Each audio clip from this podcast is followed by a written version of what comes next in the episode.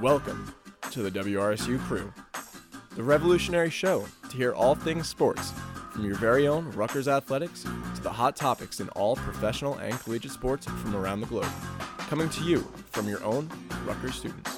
Sit back, relax, and enjoy your ride with the crew.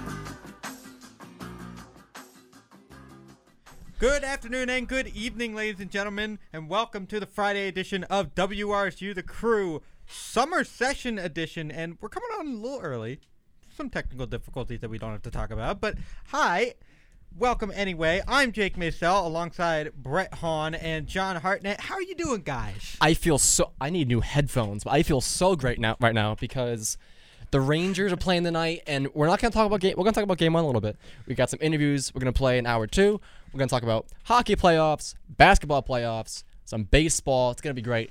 Although baseball now with one less game tonight, as the Yankees and the White Sox, I believe, have been postponed.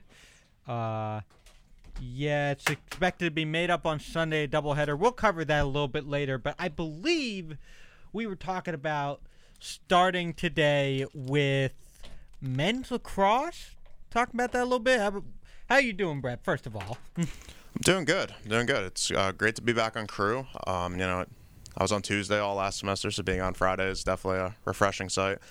I uh, don't come to crew off a 7 a.m. work shift, so I actually have energy today, which is nice. hey, Uh, and, um, and and yeah, I mean, you know, it's just a good time uh, being here with you guys, um, being here with all the listeners who you know are listening to this WRSU 88.7 FM New Brunswick, and you know, just getting back into the swing of things after a little bit of a break. So it's it's good to be here with y'all.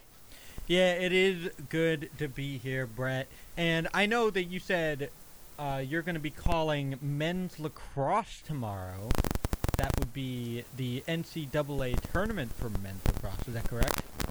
Yeah, and, and uh, I'm you know I, I'm on the call with Alex Carminati. Uh, Rutgers is set to take on number six Rutgers men's lacrosse is set to take on number three Penn uh, tomorrow at uh, James A. Shuart Stadium and Hofstra University, and you know it's a it's a great opportunity not only for you know for Alex and I because this is where I got my uh, my broadcasting debut with Alex at the same venue. But you know, for Rutgers men's lacrosse, um, this is an opportunity for them to make history. If they win, it's going to be the first time they ever make the Final Four. Um, and they're 14 and three on the year, uh, and were powered last game by Ross Scott's eight goals against Harvard. That was insane. A- And you know, th- this team's just been. They, they've been a high high octane offense all year. Bro- head head coach Brian Brecht with the NASCAR style offense is fun to watch, and you know tomorrow I'm sure it's gonna be more of the same. And I'm excited to see the atmosphere and just how the guys respond to the moment.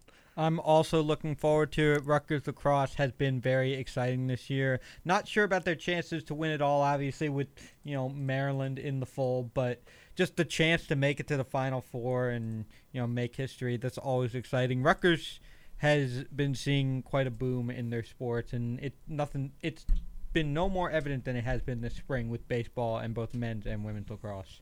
Yeah, and you know, I, kind of want I kind of want to follow the point you just made. Like Maryland is cream of the crop men's lacrosse. They have been for the past five years, and e- even though Rutgers got dominated by them last time out, I mean, you just got to stick to the game plan.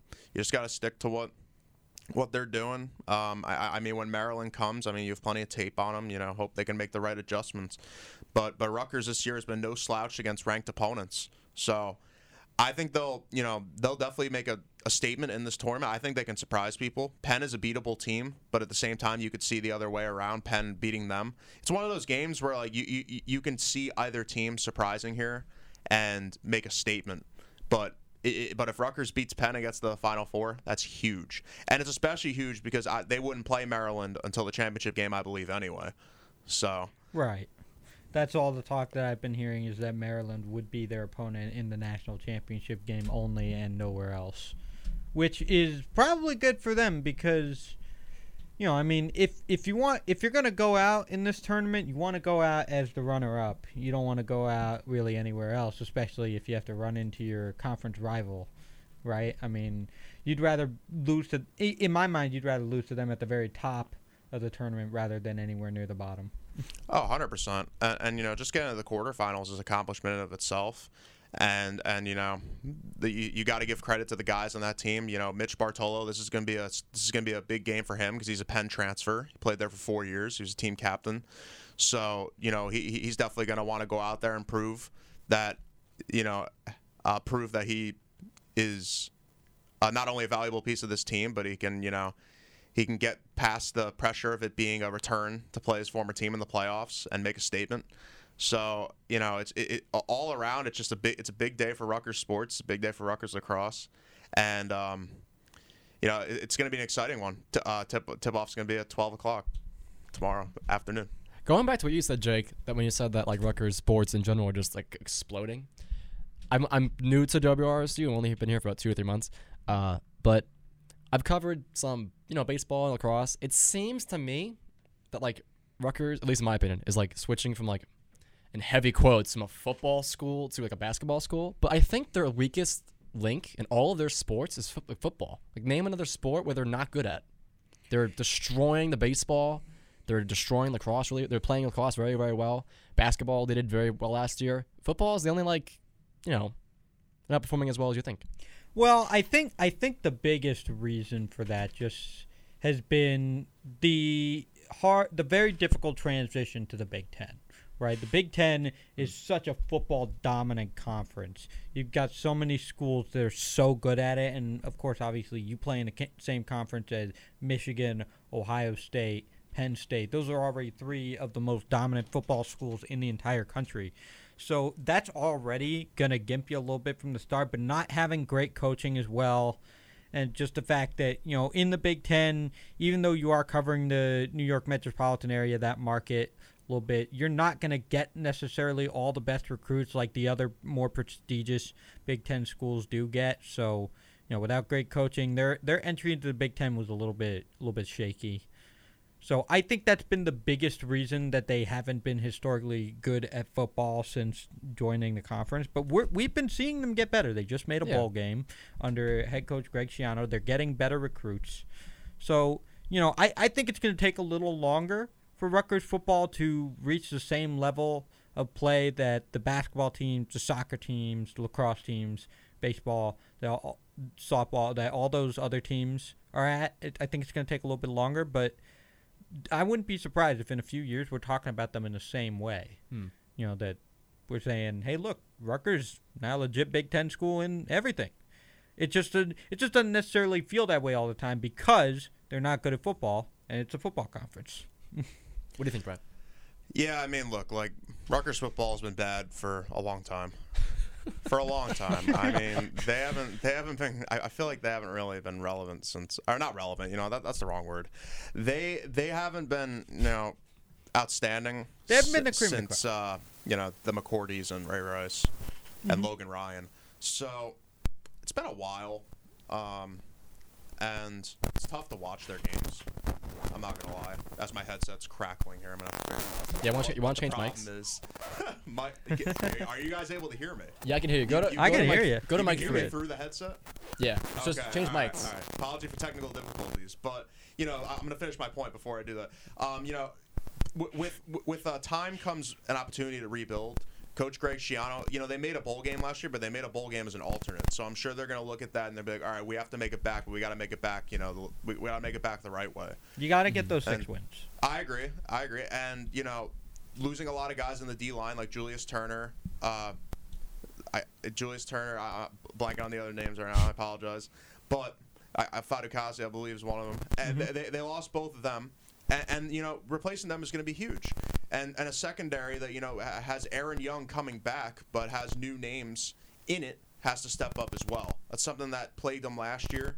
Um, quarterback play was another one. Gavin Wimsatt, will he get more run this year? Is, is he going to be the quarterback of the future for this team? Um, Johnny Langan, are they going to play him in more tight end sets, or is he going to continue to be a quarterback option? And is and Noah Vedral, if he plays, he's got to improve in his accuracy. He's got to improve on his the zip on his ball because it just it, it wasn't there in consistent spurts, and it sputtered their offense. So I'm excited to see what they could do. And you know, right now, Rutgers is definitely a spring sports college, and it is thrilling. Right, and and of course with the football team, you've got the questions of, you know, running back and wide receiver. What with both, you know, Isaiah Pacheco and Bo Melton, getting drafted into the NFL, which is still huge for both of them. Um, huge for the Rutgers program, and I think that's something that's going to help them, right? You know, th- yes, they made a bowl game as an alternate, right?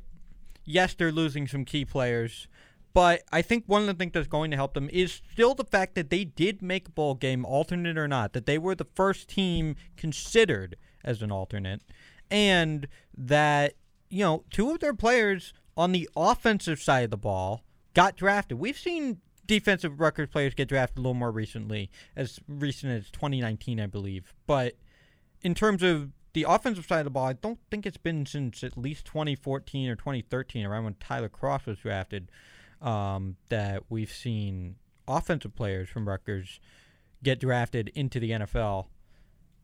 And uh, yeah, I mean that's going to help their program a lot, and you know I think that that could help them get better recruits, and we might not we might see a bit of a down year n- this coming season. That does tend to happen sometimes after you know your first really successful season in a while. I know Sure. five and seven not necessarily what you, the benchmark for success, That's some but it is jet. still that's, a bowl game. That's some right? Jets level success. It, it, it- Hey, watch it, man. no, Hey, I, whoa, I, whoa, watch whoa, it. whoa, I whoa, know. whoa. I'm a Jets fan as well. They won the You draft. are? Yeah, man. Oh, I didn't know this. Yeah, I- I'm a So- casual, but like I'm trying to get into football. You a more. Houston We're- Rockets basketball fan too? Huh? Nah, nah. I was gonna say, if you're a Houston Rockets basketball fan, we'd share every single team. Oh no, I don't. I want to get into Nick. I want to get into like the Knicks. Unfortunately. Who, Well- well, who, good luck who are the that. Rockets? who who are the Rockets? And wh- when can I watch their games this weekend? Oh, Houston Rock. yeah, I mean, you could have we'll get there, the Jake. We'll get there. Yeah, there's the draft lottery a few days ago. You know. Oh, oh, They, that's right. um, That's right. I they got the number three pick. I was very Hey, upset. congratulations! No, no, Congratulations! thank you. know what? Thank you you. know what? I'm not gonna make fun of anybody for that because I'm a New York Knicks fan. I know John, you're a New York Knicks fan. You know, number three pick has been working out pretty well for us, hasn't it? I. I think uh, it's working better than the number one pick would have.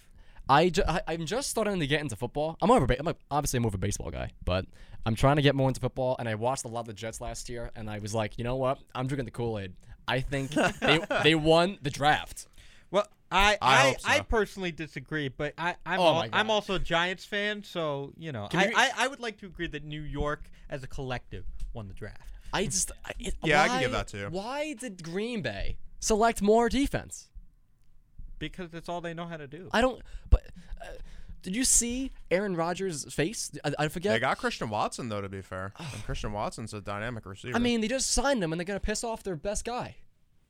Rodgers, Yeah. I mean, they're gonna. Piss, I mean, just, I don't who's think he Ro- gonna throw to? this might be a He- hot he- take, but I no, don't think no, I'm Rodgers gonna tell you, cares. I'll tell you who he's going to throw to. He's got his- going to throw to Aaron Rodgers. Yeah. hey, remember, I believe I, I don't know if this necessary. I don't.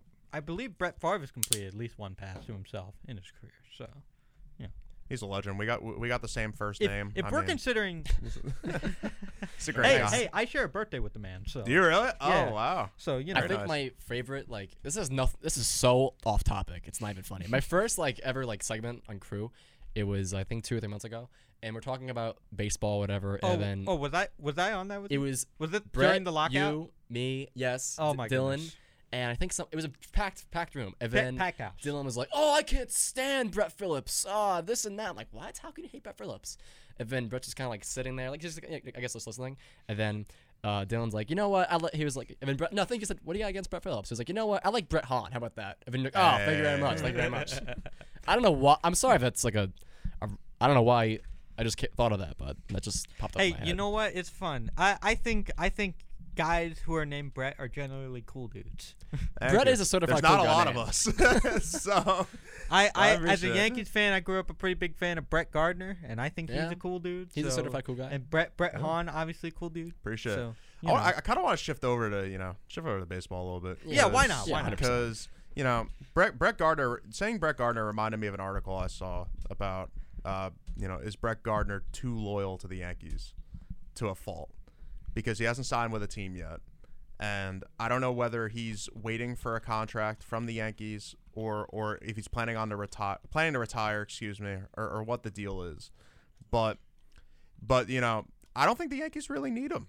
You know, th- they've been performing really well, and I know. And look, I'm a Mets fan. It's hard for me to say, all right, but The Yankees have been doing really well. Yes, they've been Yeah. versing some weak competition so far. I get it. You, you have to feast on those teams. You're a good team. But Aaron Judge has been the best outfielder in baseball. Nestor Cortes almost had a no hitter. Mm-hmm. And, you know, when your worst pitcher so far is Jordan Montgomery, like, I don't like it's not that bad. And and honestly, like, the Yankees, the Yankees, ma- they Yankees Do you think lost they can yesterday. maintain Who- this? Yankees lost yesterday. Guess who was on the mound? Who? Was it Montgomery? Yes, you. Yes, Oh, it was. There it is. And we even gave him run support too, which is unusual. This is as a as a fellow Mets fan. Go Mets. Um, they got sn- first of all, they got snowed out in Denver, so that's fun. Wait, So- what? yeah, yeah, they're in I couldn't. Yeah, I Colorado. couldn't believe that. So- I read that on so my phone today. before. Today. today. Yeah. Okay, so today. there is no New York baseball today. Damn. No, it's a 640 game. It's gonna be made up as a doubleheader tomorrow. uh, But- first game's at 110. This is a first. This is like my dad grew up in New, uh, Flushing, Queens. He always like when the Mets aren't on, he watches the Yankees all the time. Like, what are you doing? Like, get get that s- this, that stinky team off my TV. Hey, I'm, I And watch then- the Mets on my. Hey, I, watch the I don't hate the sometimes, Yankees, so- but I just I don't like them. But this is like hmm. the first time I think in my in my fandom of baseball that I'm like, okay, the Yankees came. Like, the, I'm like scared of the Yankees. This is the first time in a while. I can't remember the last time I felt like this. So I, I I have to address this because I recently on crew last time I was on crew s- did allude to my belief that I didn't think the Yankees were going to make the playoffs. I can't still sit here with their current record of 29 and 10, which is obviously the best far and away in all of Major League Baseball. I can't still sit here and say that I don't think they're going to make the playoffs. But I can't. I I'm I'm still not entirely convinced that they're as good as their record shows because, like like Brett said, they've been playing a lot of weak competition. But I have been thoroughly pleasantly surprised by just how well they performed because it would seem on paper that they got weaker in the offseason, right? I mean, their power generally got a little bit weaker, their hitting got a little weaker, and you wouldn't necessarily think that their pitching has been improved necessarily all that much, and yet somehow they are not only making it work, but they're playing better than everybody else. I still need to see them play some real competition. Well, you got some coming up. You're playing the White Sox. Uh, okay. Well, you're playing the White Sox, the Orioles, and then the Tampa Bay Okay, so Tampa Bay. and the Angels. uh, and the Angels, who are surprisingly legit this year, maybe. Yeah. maybe. Mets uh, Mets legend though, with something Syndergaard. Yeah, you know what they. yeah, you know what they, they, you know the Angels have a solid hitting lineup too. I mean, look like Mike Trout and Shohei have been your uh, your one two. Anthony Rendon's been hot so far. Taylor Ward. Yeah, he's leading in everything. Ward Taylor Ward. has Yeah, been, I think, holy. the biggest surprise in baseball this year. Absolutely. I had He's no come clue out he of was till this nowhere to season. absolutely rake. yeah, he, he's doing incredible. And I mean, they have Brandon Marsh, who's doing pretty well. But this, I think this is also well, it's a, you know first year for a lot. The first year of the Yankees, I'm like, I'm nervous for the Yankees, and then uh, like the Angels, they're because like they're obviously they're, they're an offensive first lineup, on offense, an offensive first roster, Right. and it seems the past few years either they're hurt, they don't perform, and this is like the first year like the Yankees where I'm like, okay, all right, you- you're, you're playing mean, baseball. paying attention to the Angels over the past several years because I, I've obviously been paying attention to baseball. You know, I've mostly pay attention to the Yankees, but I've been paying close attention to the Angels just because, you know, it, the more you hear stuff about, oh, how Mike Trout's the best player in baseball, right? You know, and then Shohei Ohtani, oh, best player in baseball, all that. You, you're going to pay attention to that team. And I, the thing that always, the thought that always popped up in my head was just that they're not a good team. So you know, even though these guys are good, why are they making the headlines as much as they are? Well, now now they're apparently actually good, and that, let's hope it stays that way because a good team led by Mike Trout and Shohei Ohtani is a scary one. Yeah, Oh, absolutely. And and you know, their their, their main issue over the years has been pitching, right? Uh, the Starting rotation hasn't been consistent. They never had more than one or two guys. This year, you got contributions from at least three. You got Noah Syndergaard, who's been perf- minus last uh, last game's dud, pitching point one of an inning. He's been performing really well. Um, Sho- Obviously, Shohei Ohtani. Shohei Ohtani is a dual threat. Has been incredible. A I mean, phenom. he was the MVP last year, and he's you know proving again why he won the award. Uh, Patrick Sandoval. It's another guy Yeah. who, who last year he you know he had like a 3.8 ERA last year, but this this year, I think it's I think it's sub uh, I think it's sub two four. What so about far. what about the the rookie Detmers? yeah I rookie rookie? I, I was about to say rookie Reed Yeah. Detmers. He threw a no hitter against Tampa. He didn't strike many guys out. He only have- struck two guys Hey, out. Tampa's but, still a quality team though. but they Tampa's a put- quality team, They put Michael Lorenzen in the rotation. and, and he hasn't been doing too bad either. He's doing great. I He's that doing surprised I, I recall Michael hmm? Lorenzen is one of those pitchers who's actually kind of decent at hitting. Oh, he's huge. You ever see his arms, dude? He's a he's a horse. His his arms are like my legs. He's massive. When he was a red, he would like like just bench press in the dugout, and the Reds broadcaster, who is famous for another reason, he was like, "Oh, uh, I, don't, I, don't, I forget what he said, but he was like, "Oh, I wouldn't want to pick a fight with that we're, guy." We're familiar. But looking at looking at this like Angels pitching staff, you got Loup in the bullpen, who I I letting him go as a Mets fan hurt. Believe me, man, Oh, it hurts. goodness. It hurts. And then you got And- Mike And trading Miguel Castro of the Wait. Yankees for that Joely Rodriguez. Why? He's Joely Rodriguez Ugh. is my least favorite player in the MLB. I want him gone. I love the memes wait, wait, though wait, wait, after wait, the no hitter. wait, wait, wait. Who did the Yankees get for Castro. Miguel Castro. Miguel Castro? Oh, he's been pretty good. The Mets give Yeah. up a very Yeah, good been pretty good. right-hander yeah, you, you guys had Aaron Loup, but didn't let him go. Yeah, we had Aaron We Loup last season. We let him oh walk. man, I remember when he Yeah, was in. Uh, what was And what did the Mets need? They need a bullpen. I on Unreal. Wasn't he in Toronto before he went to the Mets? I think he was he was in uh, Tampa Bay. He was in Toronto. Yeah, I remember. He's like a him. mercenary. I remember him. He was really annoying. Ooh, I loved Loup. No, but I I, I, I kind of want to shift back to the Yankees a little bit, just j- just to finish off the subject before we, you know we go into the, the Mets territory Man, and I other could, places could, I could because we know we're continue- gonna end up in the Mets territory. continue about the. Yankees. Um, for the Yankees, they're off the 29-10 start, like you said. Mhm. What do you want to see, Jake, for them to keep up this current hot streak? So, I mean, obviously, th- this probably doesn't have to be said, but the the biggest thing I want to see is I want to keep I want to see Aaron Judge, Anthony Rizzo, and Giancarlo Stanton in that order. Uh, keep raking as they have been. They have been nothing short of incredible. Uh, Aaron Judge has been the best player in all of MLB this year so far. I'd like to see him continue to be that. Um, because you know, I mean, if he continues to play as he has been, he will win the MVP, no doubt. um, I think the other thing I want to see is I want to see continue seeing the good, consistent pitching. Gerrit Cole's been pitching really well as of late. Didn't have a great start to the year. He's now getting on a bit of a roll. I'd like to see him continue that, especially against the harder teams. You know, I mean, it's one thing to have a really good pitching performance against Baltimore, right? but if you can show up and do that against Tampa Bay and against the Angels, then I'm going to start to believe a little bit.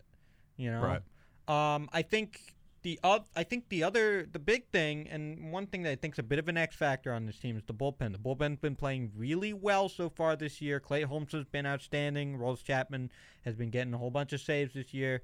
Obvi- obviously, he makes everybody a little nervous, but you know we're spoiled by having Mariano Rivera for 20 years, so Yeah. you know there's nothing you can do about that.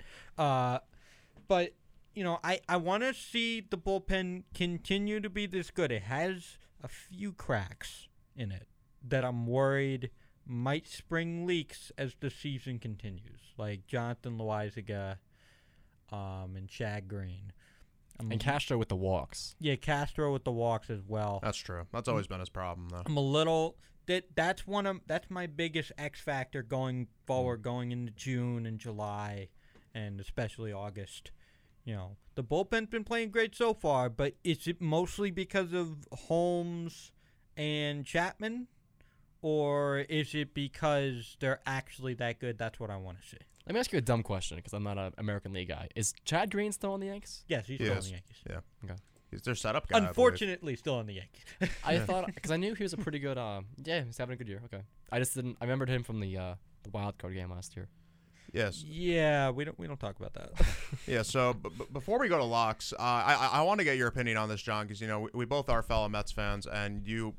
You obviously heard the news uh, at this point of Max Scherzer Oh, having right. to pull himself Oh. out of his start six to eight weeks with a left oblique strain. Who do you who do you Tylor Megill's already out, Jacob Degrom's already out. Who do you who do you think should or should excuse me who do you think needs to step up in the rotation in their absence, and do you think the Mets might scour the trade market and go after a potential piece? So I've got two points. right. Here's the first one. Mm-hmm. The obvious choice is David Peterson. You you know bring him up. Who then who are you sending down? J.D. Davis, Dom Smith. With Scherzer in the IL, I don't think you'll Oh, you send have anybody. you don't have to send anybody down. I don't think so. If you put him on the Oh. injured lot, because think Never about it, a roster spot opens up. Never mind. Okay, So- just just bring him up. Yeah, just bring up Peterson. And then So that's the obvious, uh, you know, solution. Right. Uh, if they're gonna trade, here's a few names I just like come off the top of my head. You want to go after teams who are gonna. Lo- I mean, there's four or five teams right now that have pretty good pieces that are gonna lose 100 games. I'm looking at Cincinnati. I'm looking at Talk about Castillo. and, like, Chicago, the, the Cubs. I'm Yeah, looking at uh, Texas. I'm looking at you know teams that have good pe- like the first person that came to my mind is Luis Castillo Right. from Right. the the Reds. They've they've brought him up before for trading a few years like, over the years, and I think Dom Smith's a good piece to trade. You know because he's doing really well right now. He's going to be worth a lot. Uh, you could. Ha- I'm not sure where else you could throw in, but um, Luis Castillo comes to mind, and the guy I would want is Kyle Hendricks, the Cubs. Ooh, I don't I've know. always loved him. Wa- like loved watching. I him like work. him. I like him. Just Kyle, he- he- Hendricks is a right is a really good pitcher. Um, I guess my question is: Is it a little early for teams to be selling big pieces right now? If definitely, yeah, If you're Cincinnati, no. Well, I mean, I'm not talking Cincinnati's for Cincinnati. Sell the If you're, Bob. If you're Cincinnati, you You're should have Oakland now. sold three weeks ago.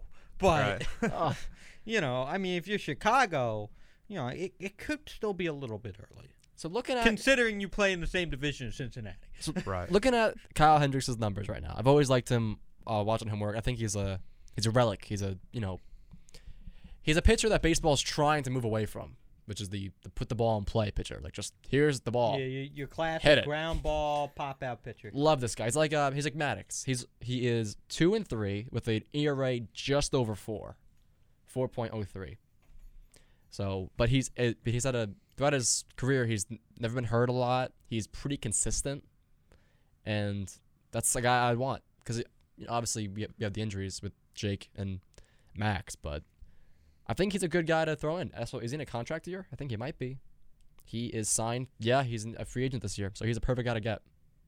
What do you think? I like Kyle Hendricks, um, but you know, if if we want to become the New York Athletics, we need to go get Frankie Montas. um, you know, the Oakland A's are perpetual sellers, and It's all about that money ball, right? yeah, I mean, I mean, I don't know. I mean, look, like, it, it's hard to tell. It's hard to tell, because because on one hand, you want to be confident that Megill is going to come back right when he's able, that Degrom's able going to be able to come back early July, and that the Mets are going to be able to hold the fort. I mean, Pete just hit the monster walk off last mm-hmm. night, and the Mets won three out of four against St. Louis. But That's a that's a big series.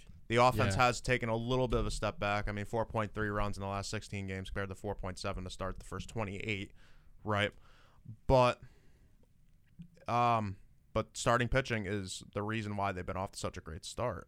The bullpen's still wildly inconsistent and they already lost Trevor May.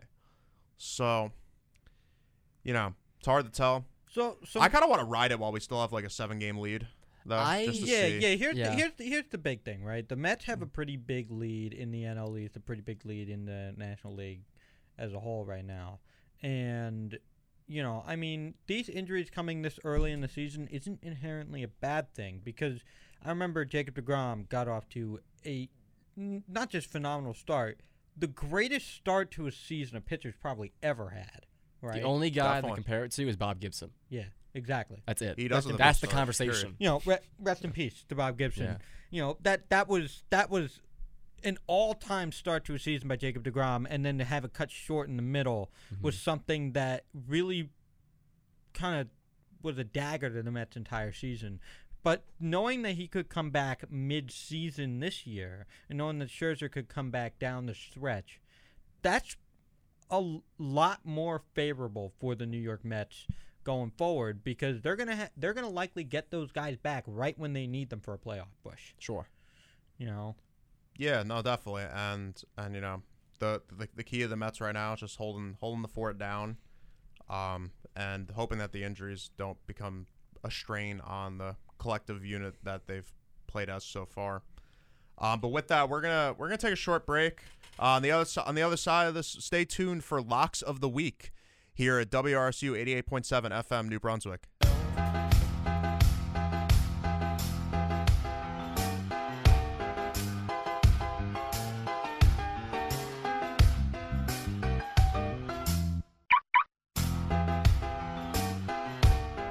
Welcome to Locks of the Week, where we give gambling advice. Well, if you're taking gambling advice from college students, you've got a serious problem. Uh, Wow. so I think that's a good way to start. the. I hey, hey I, I I I had a pretty good record on my locks last semester. Thank you very much. I want to keep track of them. Like keep, I want to have like a I spreadsheet. did, I did okay. I didn't track it. I went but like I, 16 I did and eight. okay. I went like I think I'm one for two. I call I called the Mets winning against the Phillies that one night when they had that epic comeback. I wasn't I- expecting it to be an epic comeback, but hey, you If, know it, if it's uh, if it's stupid but it works, it's not stupid. what? Brett, buddy, you have a lock of the week.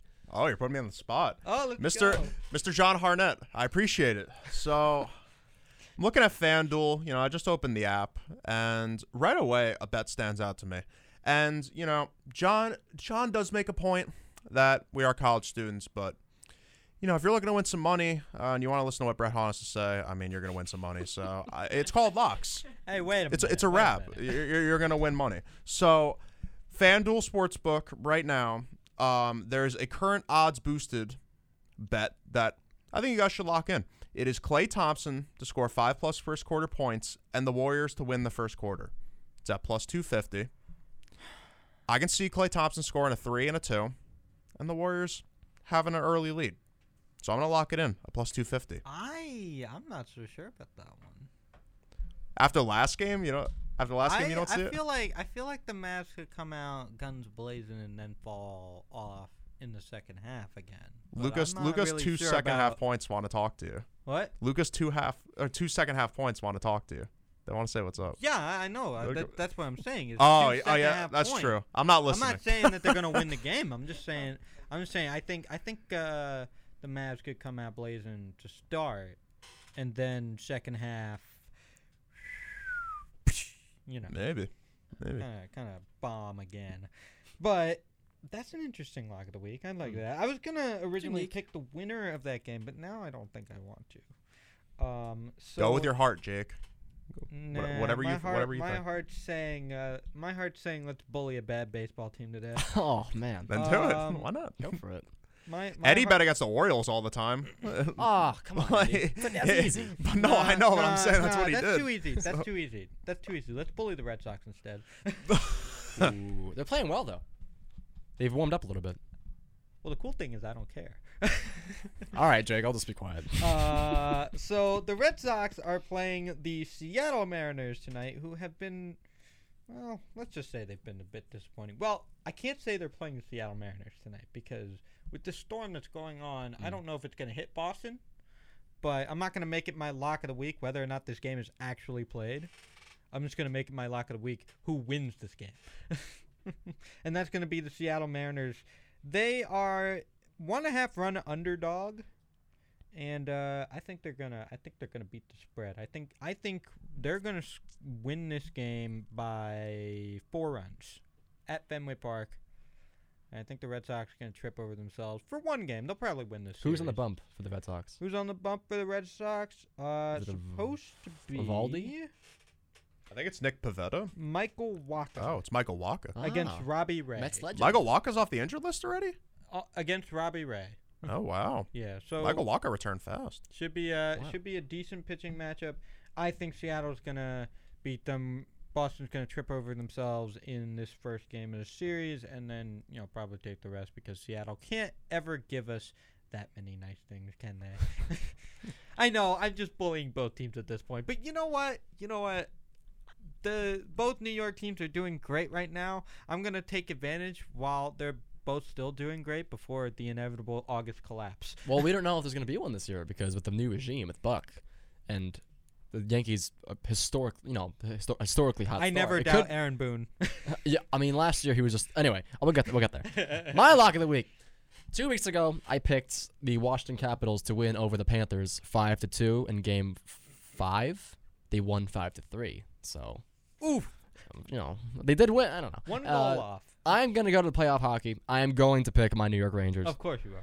I'm going to predict that the New York Rangers are going to win Game Four. And they're going to score more than one goal, right? Wait, game four. Game Four. Huh? huh? What? Game four. I, I think you mean game two. Wasn't it game two? No, game because Game Four is on Tuesday, right? Oh, you're predicting that far ahead. Yeah. Oh, okay. I think Oh. we're gonna. I would love to win the night, but we'll, let's take it one day at a time. Oh, okay. So, Oh, I At- didn't realize at you're going super far ahead. All right, fair you enough. gotta, you gotta plan MSG. ahead. So Fair this is an eliminate. This is a, a potentially a elimination game if they lose Let's assume it's until. not. So hopefully they win tonight. Game four in the Garden. The Rangers are going to win, three to one. Ooh, Igor's I like be that one. elite. Shesterkin having a good night there. And yeah, that's my that's my uh, lock of the week. Do you have like a lock of the week going of off? I didn't really. So I, like- I, put you- I totally put you on the spot. I'm sorry. it's all right. We like to have fun here Locks of the Week. Yeah, but no, you know, going back to the Rangers, um, you know, I uh, I don't typically find myself watching hockey, but I was watching, you know, I was watching the game with my buddy the other day. He's a really big Rangers fan, so he gave me a hat to wear. I'm like, all right, I'll, all right, I'll put on the hat. Why not? So Rangers score the first, you know, they score that one timer in the first period, and I was like, all right, you know, this is, you know, this might be a fun one. They might this actually game score one against Carolina? 1-0 the entire game, and they blow, and they blow it, and they lose two to one in overtime. I'm like, man, I could have been watching the Mets. That's no. but I- see, see, that's not a playoff normal Rangers game. basketball. Playoff hockey, though, to be fair, is very entertaining. It, oh, it's great. I mean, You should cool, you should have watched Game Seven against Pittsburgh. Holy, I, I'm amazed that my head didn't hit the ceiling of my living room. I'm my hou- also my house amazed because that- I, I'm, I, I'm st- I don't even know what to say. I, I was losing my mind. but yeah, game, game one was just brutal because when, when who got it? Heedle got it. Philip Heedle, I think. I'm pretty sure it's Heedle. I'm so, I, I'm bad with names, but um, All these because I, 'cause I consonants, no don't I don't typically watch Rangers hockey. Uh, But yeah, I I, didn't see. I didn't see the entire uh, the entirety of Game One. I only saw the overtimes. I watched the first period and then I had dinner and then I was very tired because I built Yeah, I, I- I, built pools over the summer. oh, Um, nice. It, it pays well, but it's very strenuous. Uh, so I was wiped. So I, I, I watched first period. I had dinner, and then I come back. I'm like, oh my god, the Rangers still up one zip. Carolina Carolina ties it. I'm like, oh my goodness, forget it. Oh. I'm not. It's not even like it hasn't even occurred to me that the Rangers are gonna win this game. Like, no, they're gonna go into overtime. They're gonna go maybe four minutes, and then they're gonna lose because they haven't scored all game. Yeah, no, I, I, I was watching that game. It's just like it's just like okay, okay, Rangers doing okay, still doing okay, guys. You're playing good defense, but you're not scoring. Oh God, they're gonna score in the. Yep, there we go. Two minutes left. Oh boy, I'm surprised and we're going to overtime. they held Carolina now. shotless for the first ten minutes. Yeah, I was shocked on They that. had one too. shot in the I first. don't, I don't like, know what's more 11 minutes. depressing: losing game one of the last series in triple overtime, or That losing one. or losing game one of this series in single overtime, when you literally held the lead for 99% of the game. That's a good point, but the Penguins series was the that was. I mean, I had like finals and stuff. Like I had like like homework to do. I was like, well, this is more important. And then I watched the whole game. It felt like a Mets loss because I had Yeah. so much hope. And then you go into overtime. You're like, oh my god, my team's gonna they're gonna- win. They're gonna win this game. And then they just rip your heart out. And then I'm like, what? And that's like three periods. That's like they played like three Six whole, over two whole six games. periods. Two whole Or games. two, I guess two and a half. Yeah. yeah, two two and a half whole Uh, games. And you know, I couldn't even watch the whole game because I was out celebrating a friend's birthday for like the first half of the game Mm. because you know they play whole they played three whole periods that were in overtime. So you know, I only get to show up during overtime of this, and I'm watching and nobody's scoring, and I'm just like, I'm just like, guys, come on, do something, and then and then they lose. On Igor Shesterkin's greatest game ever, and it's Oh like my goodness. it's like, well, I mean, at least we won the series. Yeah, my roommate is a huge Penguins fan. So those like Oh first three goodness. games were it was torture to be home. Because the first game he was out and about, and then he came back home at like one in the morning. He was like, "Oh, sorry, I didn't, I didn't see you there." And he had a pit, he had his he had his Penguins jersey on. I was like, "I'm gonna burn that when you leave." Then they won game two. They Who- split the who- first two who- games. who's the jersey? Take a guess who it is. Sidney Crosby. Yes, it is. There I, is. I was worried. I was worried to be Malkin. no. I Well, hate that guy. all right. I hate have to- everybody on that team except for Fleury. I know Fleury's gone, but Nah, yeah. I have to ask you guys this question good. because this is something that's been on my mind for a little while, and I think I know your guys' answer. But I, I, I, I I have a strong belief that the Rangers are only where they are now because Jacob Trouba knocked out Hundred percent. Sidney Crosby. I, I uh, would as- agree. the As a only Rangers reason fan, why. as a Rangers fan, I am obligated to tell you that that is not the case. But I'm not going to deny that it may have played It at least definitely a small helped. role. It definitely helped. Uh, getting getting knocking out Sid the Kid for. I mean, when I, because I think that was, that was in It- Game Five, right? It, it helped a Yeah. little bit, a little bit. It helped a little, like, little bit. a little bit. That- it swung the series. it- it you can argue. It definitely did. Uh, But you know, Clean hit, clean hit. I don't know. It- I don't know about that. He, yeah, Trouba's had a history of this. He's had like not like outright because I don't think it was outright dirty, but it was definitely it rode the line, I, and he's had a history of that before. I mean, being being objective, obviously, you know, I like to I like to kid around a little bit just because you know, obviously, my team, I want to be, Sure. I want to support everything. But like, you know, I mean, it was it was a little little questionable, but I mean, they didn't call it. It wasn't blatant. I don't think it was anything. I don't think he was trying to take him out. You know, as Mm. some fans, Penguins fans or otherwise, might want you to believe. You know, I I don't think it was intentional. I think uh, just you know, wrong place, wrong time, hit a little too hard, a little too hard. There's also the point that like, first of all, the refs all series long were abysmal. It's always the refs. It, I mean, It's always the refs. What They- is this, they Big Ten were- basketball? they favored the Penguins for game one. They favored the Rangers for game. I mean, there was no consistency. And then in game seven, uh, it was wasn't uh, there was definitely it, was a high it was a blatant high sticking. The guy, I forget who got the goal, but the puck. I think the rule is the the stick has to touch the puck. If it's above the crossbar, that's a high Oh, sticking. Oh, it was it was Gentle. It was a hundred percent high sticking, and they blew it. Wh- when he when he kicked it up and then Yeah, I mean, first of all, the hand-eye coordination to do over that. slapped it over Shesterkin's shoulder. Yes. Yeah, that was that was uh that should have been a high stick. I mean, the two, the the first like the main ca- uh, takeaway from that for me personally is like the athleticism behind that. Like, how do you kick a puck? How do you kick a disc? It's going Mach two into Yeah, the air and then tap it. I, it's just amazing to me how athletic these guys are. Good question. It's amazing. I, I mean, Like I saw it Yeah, it's and was, and like in the moment I I was just like I was just like hands on my head like oh my god really they're getting this call and and but like as I look back on it, I'm like wow that was just a really athletic play like that was crazy like you don't see that in other sports no, no. that's crazy I think hockey is definitely like the whole all around the hardest sport, and it's not even a question, in my opinion. What do you guys think? uh I'm not really sure about that I think they're all hard I think think they're all really hard You can make the case for lacrosse. Yeah, I don't know enough about lacrosse to I mean, I know what the the box is called the sin bin. oh, the sin bin. That- that's a great name. First of love all, that's a great name for it. I, I, mean, l- lacrosse too. I feel like in terms of stick handling, while you're getting forechecked every Mm. second on your shoulders, like it, it- it's hard to not only control the ball to make an accurate downfield pass while getting hit, Yeah, um, and while trying to avoid swarming defenders. Now in hockey, it's all about ice skating. I don't know about you guys, but I can't ice skate to save my life. Yeah. so I've I, never so I can't even. Oh, you oh, you never been before? no I've never been Oh, wow.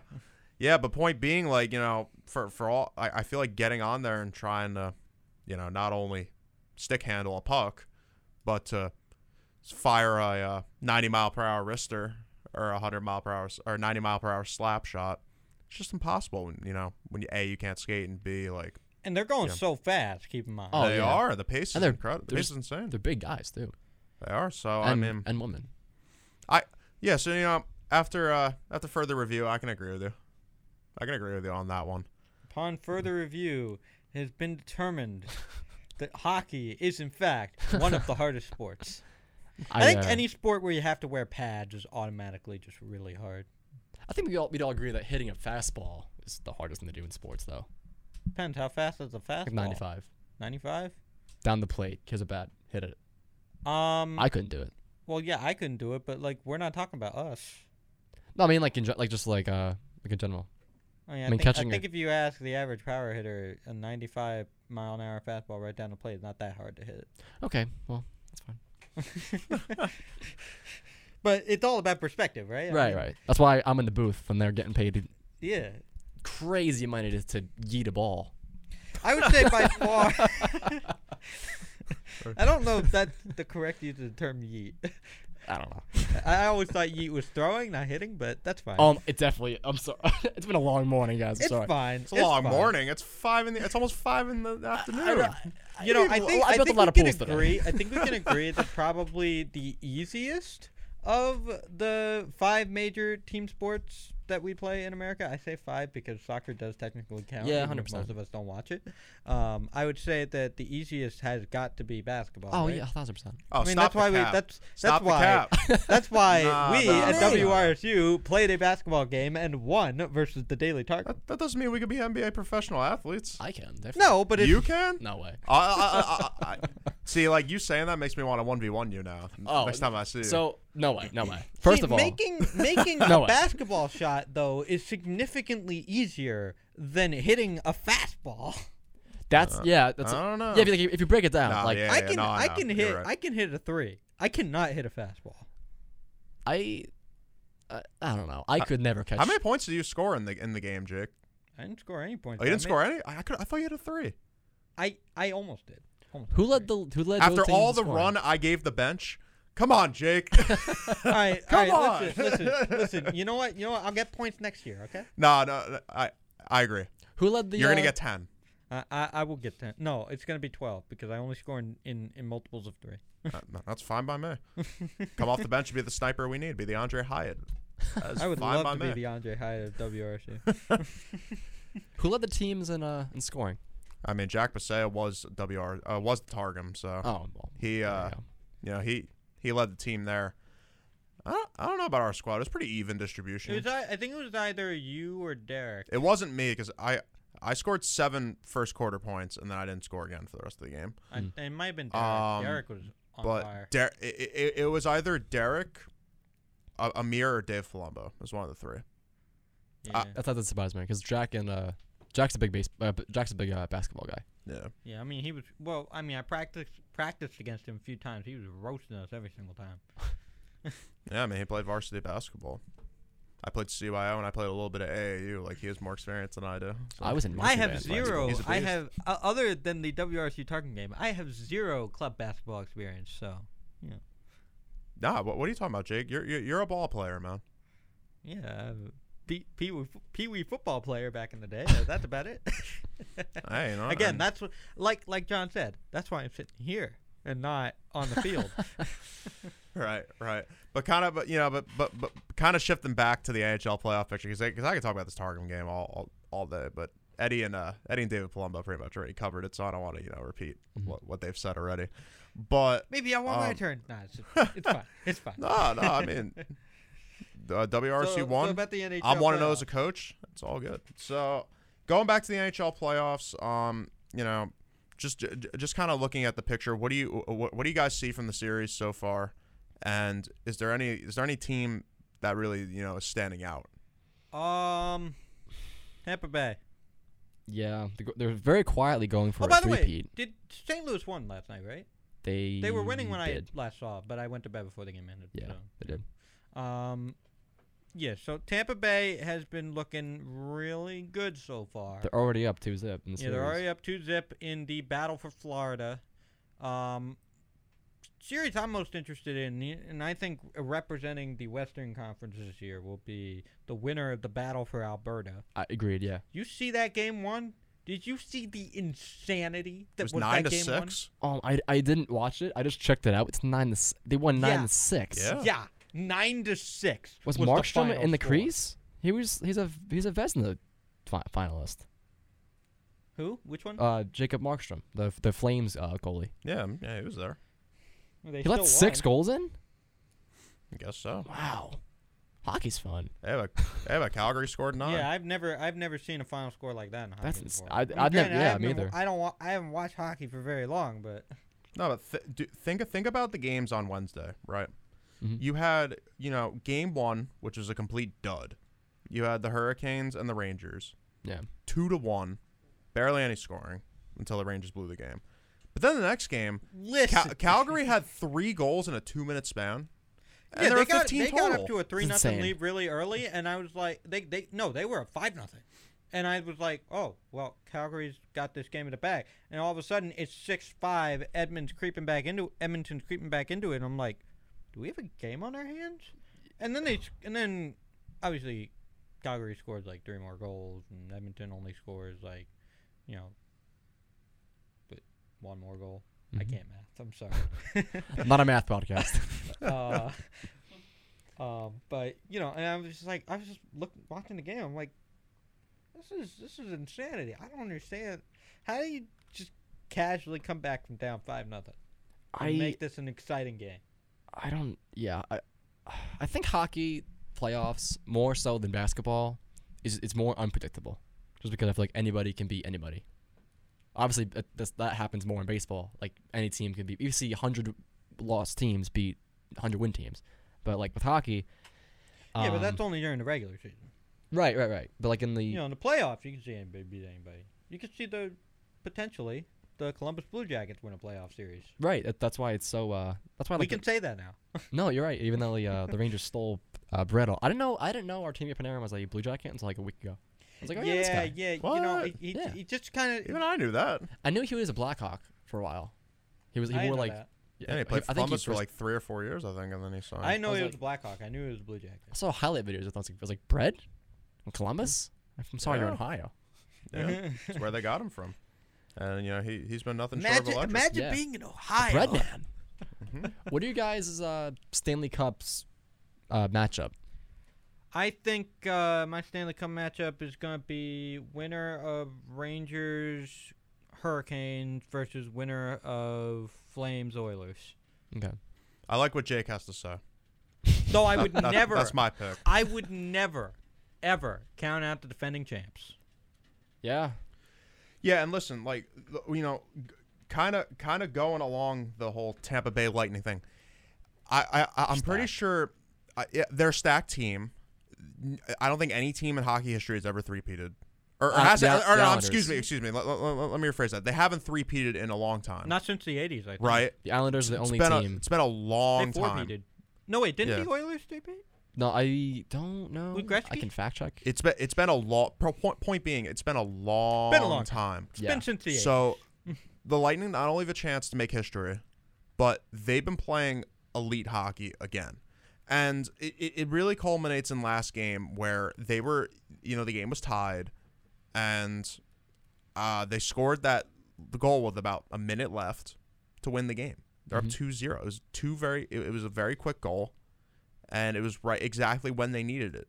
And and the you know, the Lightning have shown over the course of the past decade that they're a team of winning pedigree they're they're nowhere near a rebuild, and you know they're they're again they're playing elite level hockey, and if they get back to the Stanley Cup, who's to say they they won't mate they won't uh win a third in the row?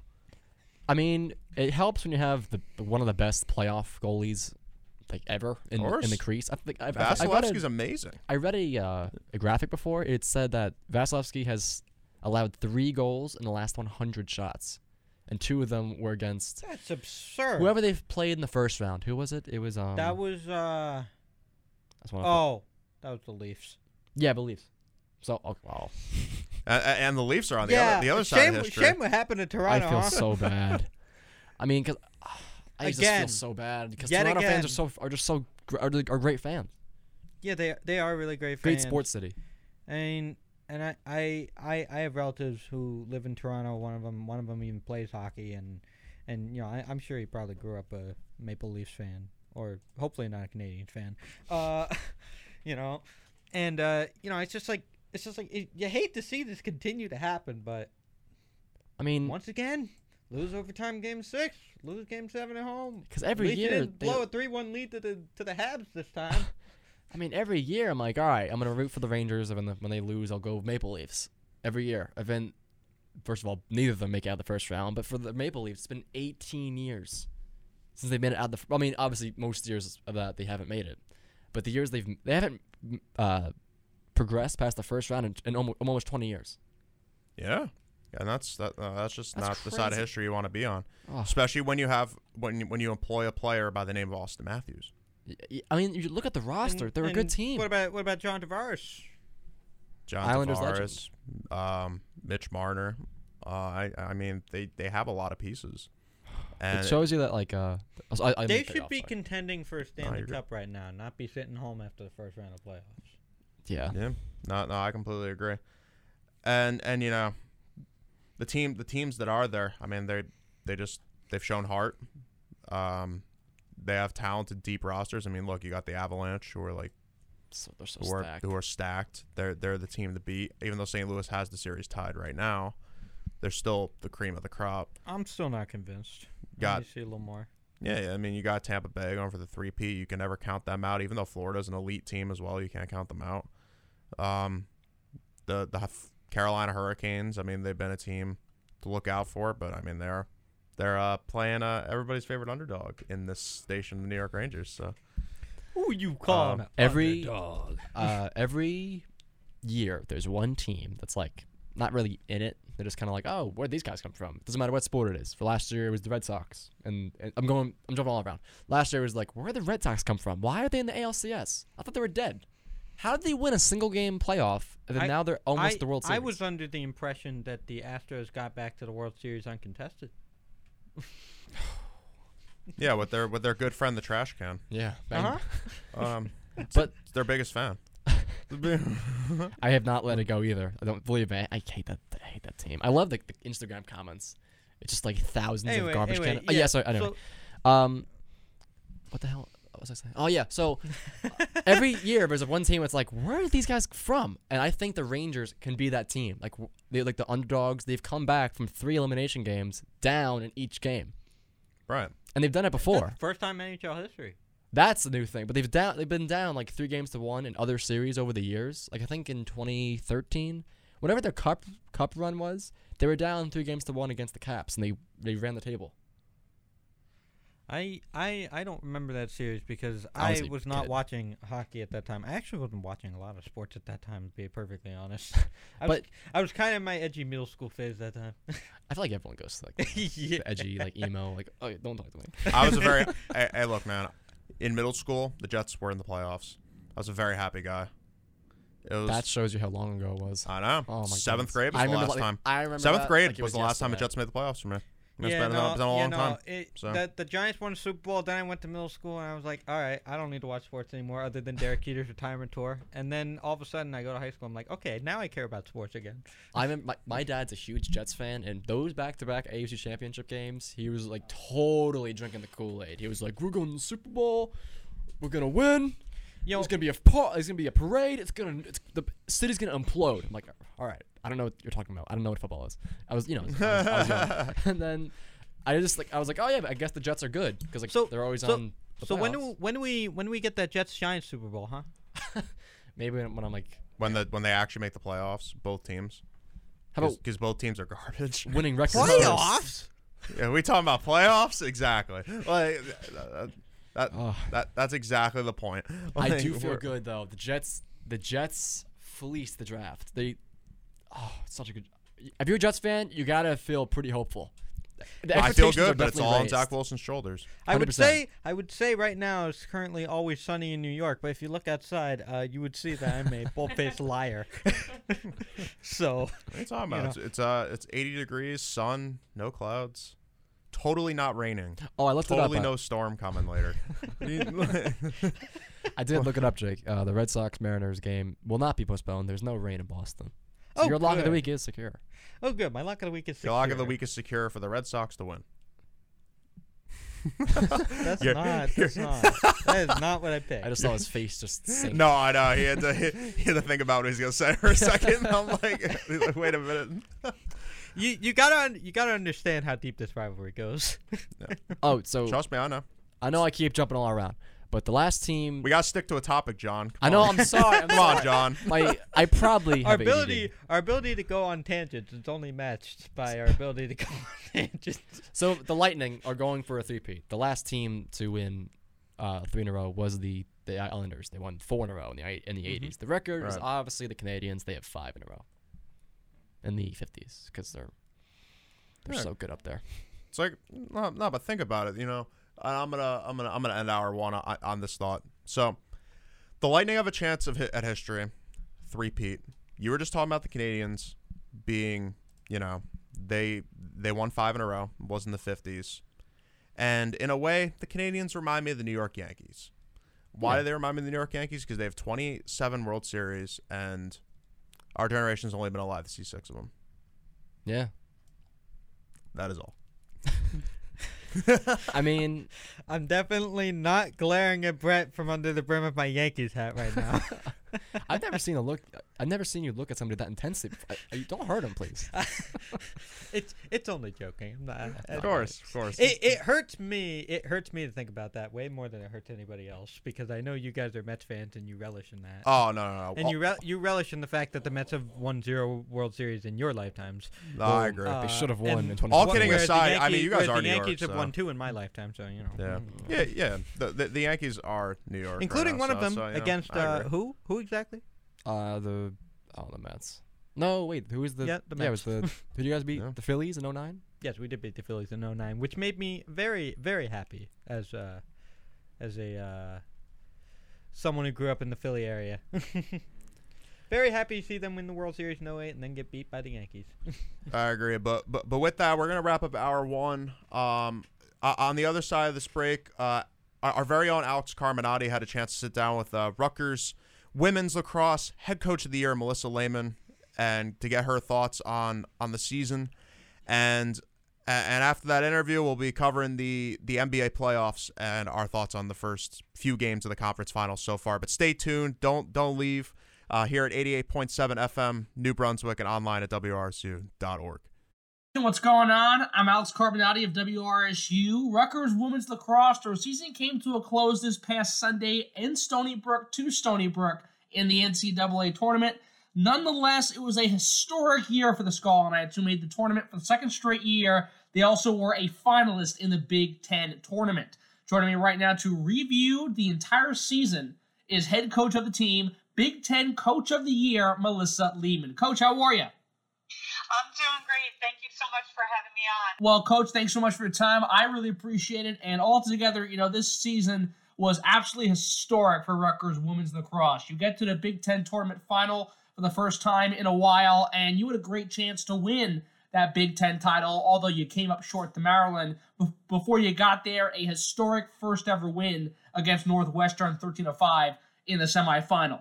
You make this uh, the the national tournament for the second straight year. You win round one, but you come up short in round two to a pretty good, you know, Stony Brook team. Recap the entire year for me. How historic really was it?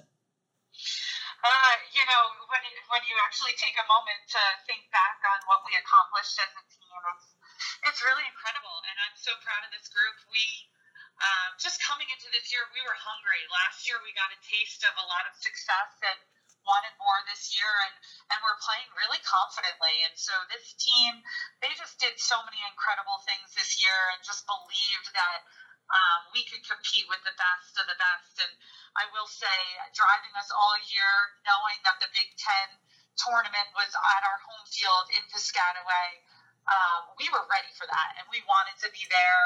And um, you know, I think getting there, we were ready to go. That first, um, that first game in the semifinals against Northwestern, I think, you know, there were so many great um, moments this year.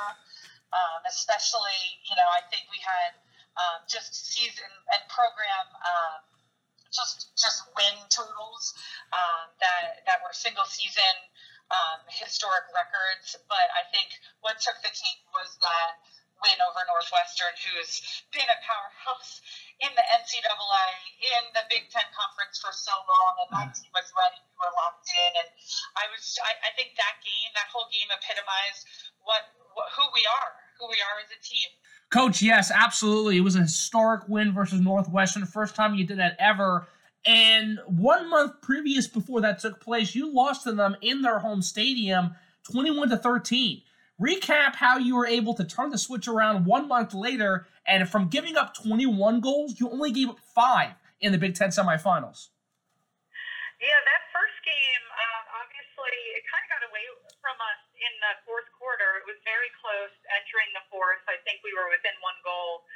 Um, you know, I think in that game, we definitely didn't really have much possession. The draw control was was kind of the story down the stretch for us. And when you don't have possession against Northwestern, it's not a good recipe to win the game. And so we knew that um, ball control, winning the draw control, would be a huge um, point of emphasis if we were going to have an opportunity to come out with a win against them the next time. And um, we were able to control the ball much better in that game. And I think overall our team just gained a lot of confidence because we were down early in that first match and stormed back and brought it within one goal. And so for my team, it's all about confidence. And they felt that confidence and they knew playing at home, all we had to do was be locked in, you know, from the get go and, and try to, um, you know, keep that mentality for 60 minutes. And my team, their confidence never wavered, and we played great defense in that game. I was really proud of our defensive play,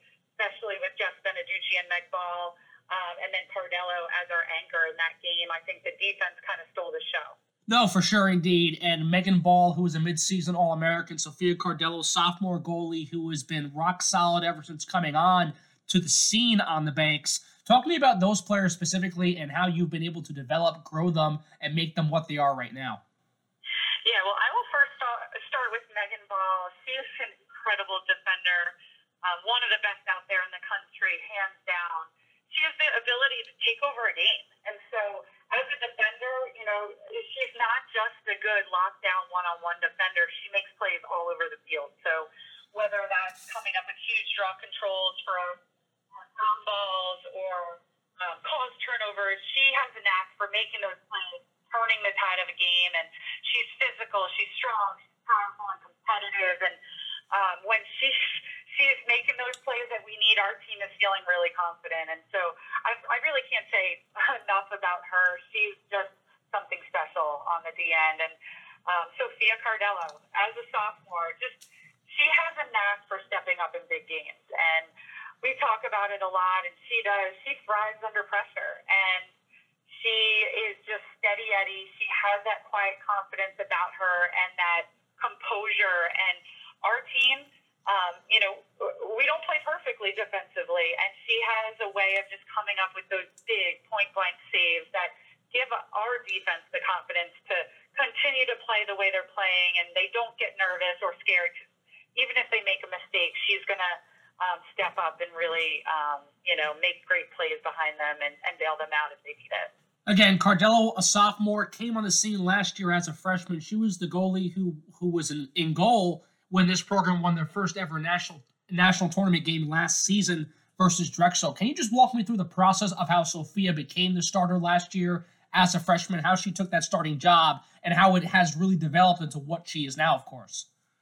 Yeah, I think with her, we knew we had something special and a really great goalkeeper, and it was finding that consistency and the confidence. And um, we just started more and more to see it in practicing, just her presence, her demeanor, um, and, and what she could do for us. And, you know, as a freshman, she got thrown into some big games. I mean, we only played Big Ten uh, competition. Right. And so I think for her, it was it was a little bit rocky at first, and and then she came on the scene, and and that trust that her defense had in her was just unwavering, and you could tell that even when she makes a save, her presence of mind to get that ball and look to kickstart our offense, it just it just seemed like she um, throughout the course of the year she gained that confidence, and we saw the consistency we needed, and um, she's just been great ever since. And as a sophomore coming in.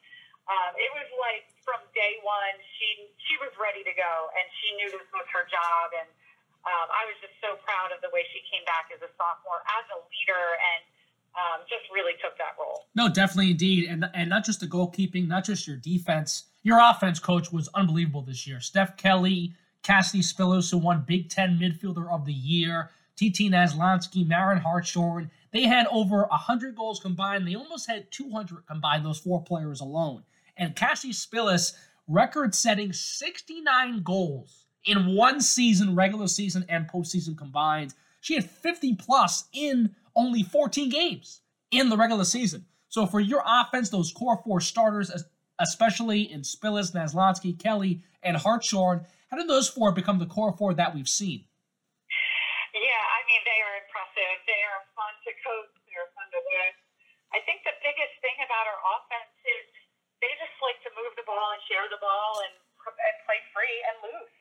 And when they do that, we're at our best. And, um, you know, we don't get very rigid with them, you know, as coaches. We allow them to be creative and play, um, you know, play free, take risks. And it's all about understanding each other's tendencies. And I think this year, um, you know, just another year older, another year wiser and more experienced, they really understood that and what are good opportunities and where we can move the ball and find an even better look if we pass it another time to the backside. And, um, you know, I think they're all different. All of those four attackers are so different. You've got pure goal scorers in TP Mavonsky and Cassidy Spilis, and then facilitators with Marin Hartshorn and Stephanie Kelly that really make the offense work, um, which was a deadly combination this year, I think, for so many defenses. Um, and as coaches, just really fun to coach. I mean, I mean, I'll tell you, with that, those four alone, it must have been a drag for Penn State and Michigan and Johns Hopkins, even the travel this past year to play you guys at at at at SHI Stadium. I mean, that would have been a headache for me if I was on the receiving end. But altogether, you know, this team has just been so dominant, so poised, and from what we saw, even when you took the helm back in 2020, the COVID year, coach, this team has grown in remarkable ways in one season, two seasons even, by going back to back to that, that national tournament. Now, you've been the coach of 2020. Your first year was the COVID year. You, you, uh, uh, your team played nine games or so in 2020. COVID 19 hit. Your season got scrapped. You come back to 2021, you, you, go seven and nine in an all Big Ten year. You still make that tournament. You, you win your first ever tournament game versus Drexel. Here, well over 500, over 10 wins. I think 12 or 13 altogether, even more than that possibly. And even though you lose to Stony Brook again in round two, you still win round one by seven versus St. Joe's. Just take me through your first year, second year, third year. How have you been able to transition from the pandemic to even post pandemic, where this team is just growing in large numbers the past two years under your helm? Yeah, well, it has surely been a whirlwind of three years. I'll say that. My third year being the first year that I had the opportunity to have a complete season with this program. Um, you know, I think from day one it was it was exciting. It was a perfect blend of these players just being willing and ready to take coaching, and uh, coming in with my coaching staff with Molly Heavens and Anna White. Um, our vision was to turn this program around and take it where we are consistently competing nationally. And those were surely high goals early on, but I of this team was come every day ready to compete. And so our practices were high paced in almost every drill possible. We were competing and keeping score in some way or another. Um, and, you know, I think that um, additionally, it was also coming willing to learn and playing for each other. And so I think right away in that first year, my team was ready to go. We were ready to compete, but we did not um, get the opportunity to play any Big Ten competition. So um, I think, you know, going into year two for us, it, it was, um, you know, we had a lot, a lot of young players that had played as freshmen the previous year in 2020. Um, so we were excited to see what they were going to do when every single game mattered. And we had to put it all on the line, and we knew we were going to be battling in every Big Ten game. And I think that, you know, the, the games that we played –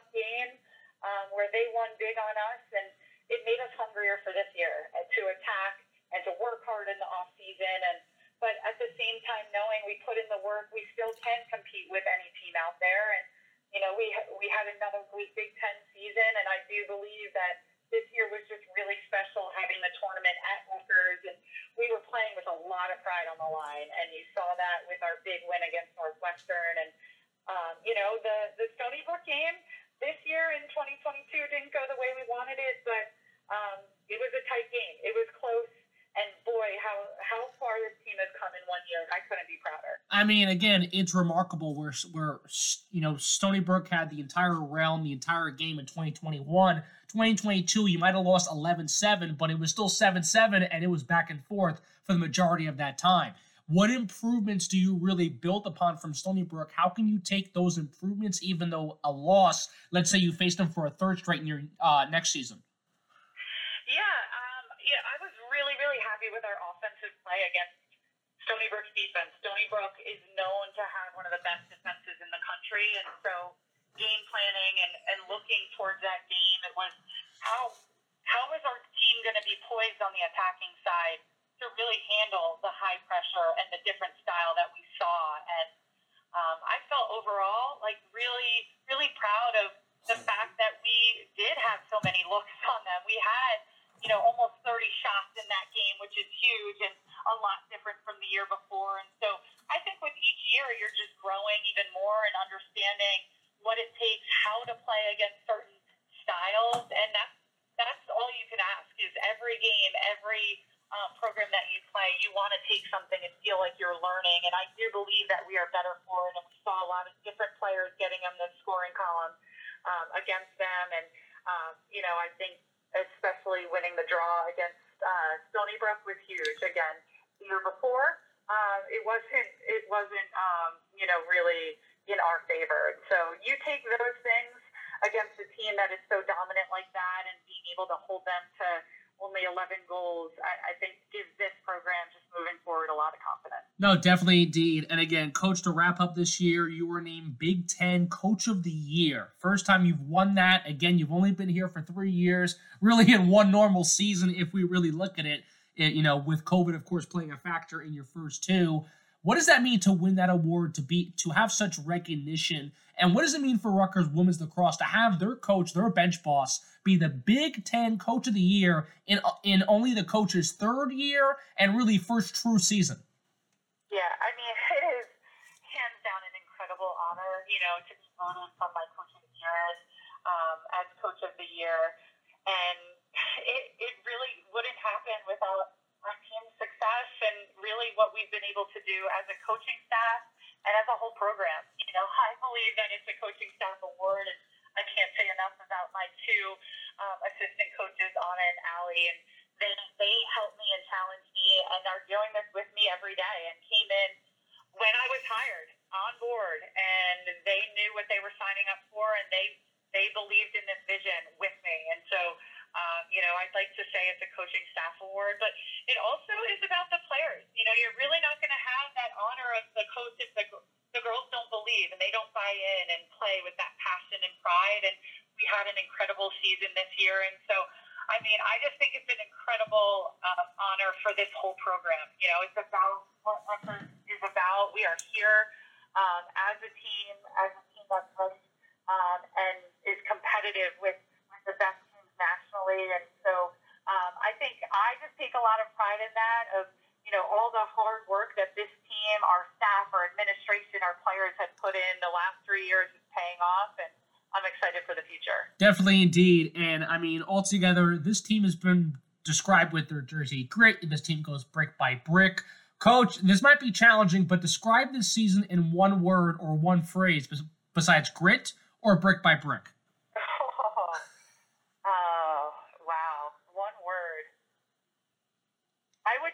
pride.